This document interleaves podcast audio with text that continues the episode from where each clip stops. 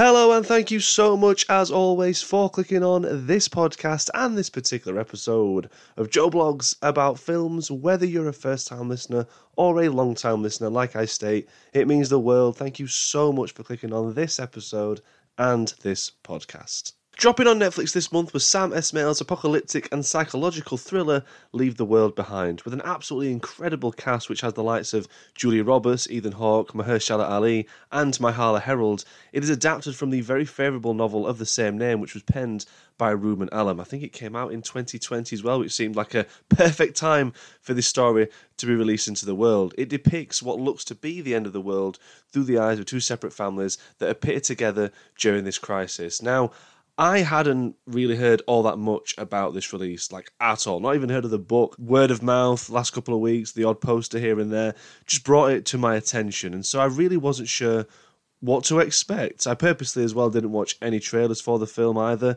and just jumped in mostly blind, you know, barring the film synopsis, because I do love a good end of the world flick, especially when they're done really well. Now, Leave the World Behind, it's a bit of a mixed bag for me, just on initial watch. I'm, again, might be worth rewatching it to take anything extra away from there, but I liked quite a bit of it. There's just elements that too I wasn't overly keen on. I do think that there are parts of this story and this film sorry that are really excellent and really brilliant to watch.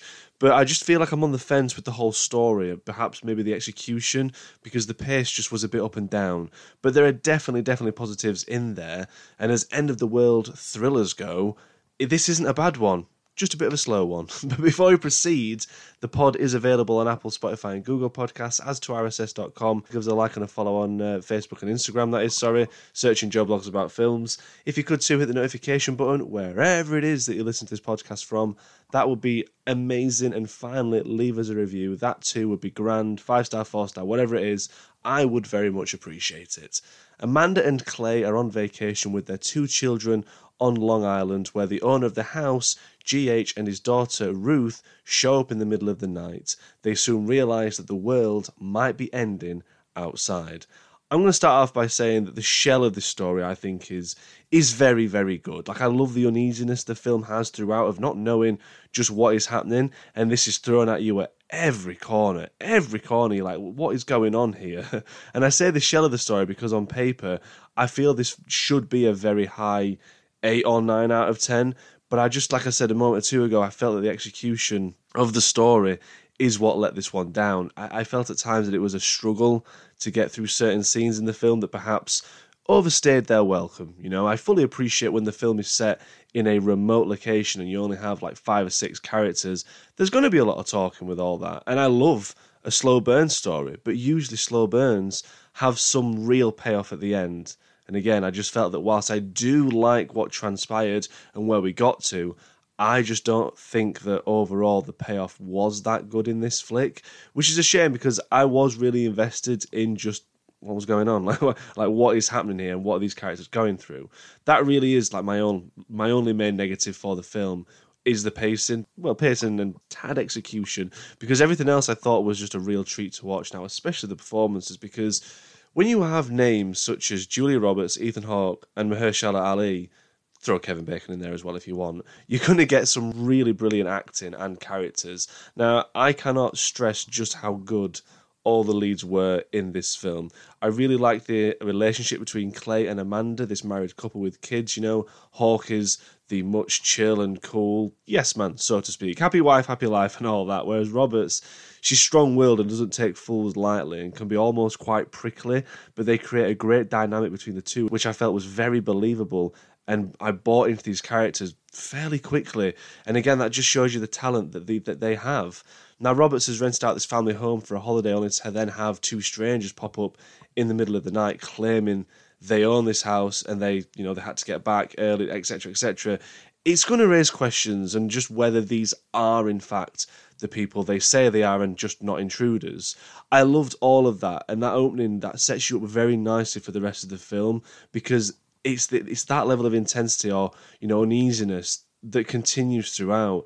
And it's just that classic, you know, something is off and I can't work out why or what it is vibe. Similar to how I felt when I was watching Barbarian, just forever uncertain just who and what you can actually trust about what is going on.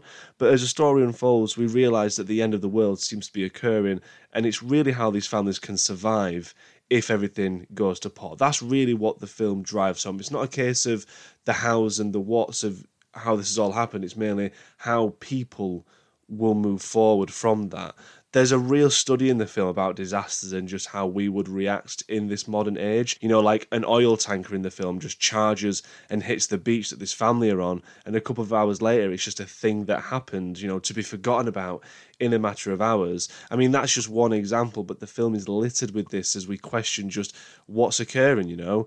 There's a theme of nature in there as well. Like there's a lot of deer, a bloody lot of deer rock up in this film. Not really sure what is going on there, but it could be the idea of nature restoring itself. You know, we humans can be quite ignorant towards nature. Maybe that phrase, quite ignorant, is a heck of an understatement. But nature always wins at the end of the day. If this is the end of human civilization, nature will return to take back what's theirs, you know, what what's rightfully theirs, we should say. So maybe that's what the deer are there for, but again, I could have taken a right jump with that. I have no real idea. That's what I took when I was watching it anyways. But there's there's just an interesting conversation as well within the film about the show Friends. You know, Julia Roberts and, and Ethan Hawke's daughter in the film Rose, she's obsessed with it. And this conversation, you know, surrounding actually liking the show, uh, which is between Myha'la Herrold and Julia Roberts, I thought was really interesting. The character Ruth says that Friends is it's almost nostalgic for a time that never existed. And I just thought that was just an interesting take, which I feel comes full circle at the end of the film. Spoilers, obviously. I mean, it's streaming, so apologies. But we have Rose inside the neighbor's bunker that is stocked up for survival, TV and box sets included. And throughout the film, she's been itching to watch the finale of Friends. And then she finally puts the, the, the final episode on, and the film ends. I thought this was quite funny and an interesting ending, but I couldn't help think back to that line that was said prior in the film about how it's nostalgic for a time that never existed, because it quite literally this right now is almost nostalgic for a time that never existed for Rose. Life as they know it has changed, and the past that is never coming back, and a new way of living is about to transpire. You know, as soon as this film ends, as soon as they know what's whatever's happening outside the real world, everything's gone. Each of these characters, as the film goes along, is realizing that the old days are gone and aren't returning, and it's how they're going to deal with that, or how they're dealing with that, I should say, that makes the film that real interesting watch that it is. Even if it, does feel just a tad too long, you know, I, I thought that that was where like my mind went to with it. I thought it was a really interesting take, a really interesting way to end. And again, just the themes within the film come popping out. You realise you've been watching these people go through hell, and it's how they are to deal with that. Do you know what I mean? How they're gonna how they're gonna survive without tech and this and that.